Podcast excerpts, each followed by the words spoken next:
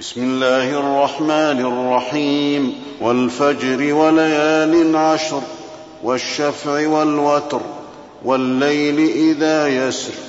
هل في ذلك قسم لذي حجر؟ ألم تر كيف فعل ربك بعاد؟ إرم ذات العماد التي لم يخلق مثلها في البلاد.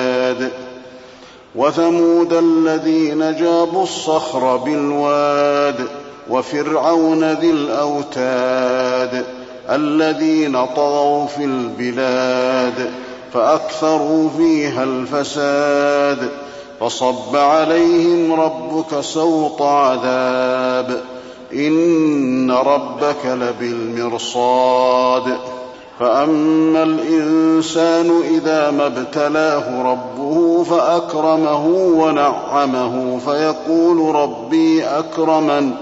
وأما إذا ما ابتلاه فقدر عليه رزقه فيقول ربي أهانن.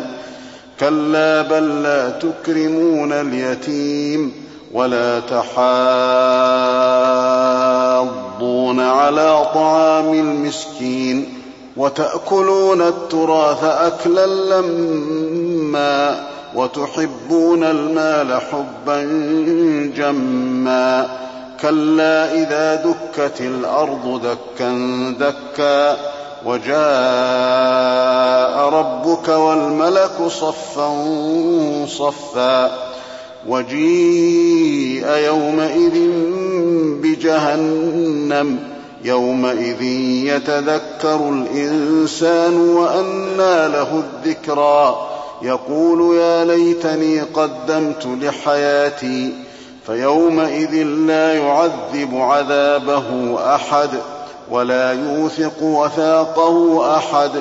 يا أيتها النفس المطمئنة ارجعي إلى ربك راضية مرضية. فادخلي في عبادي وادخلي جنتي.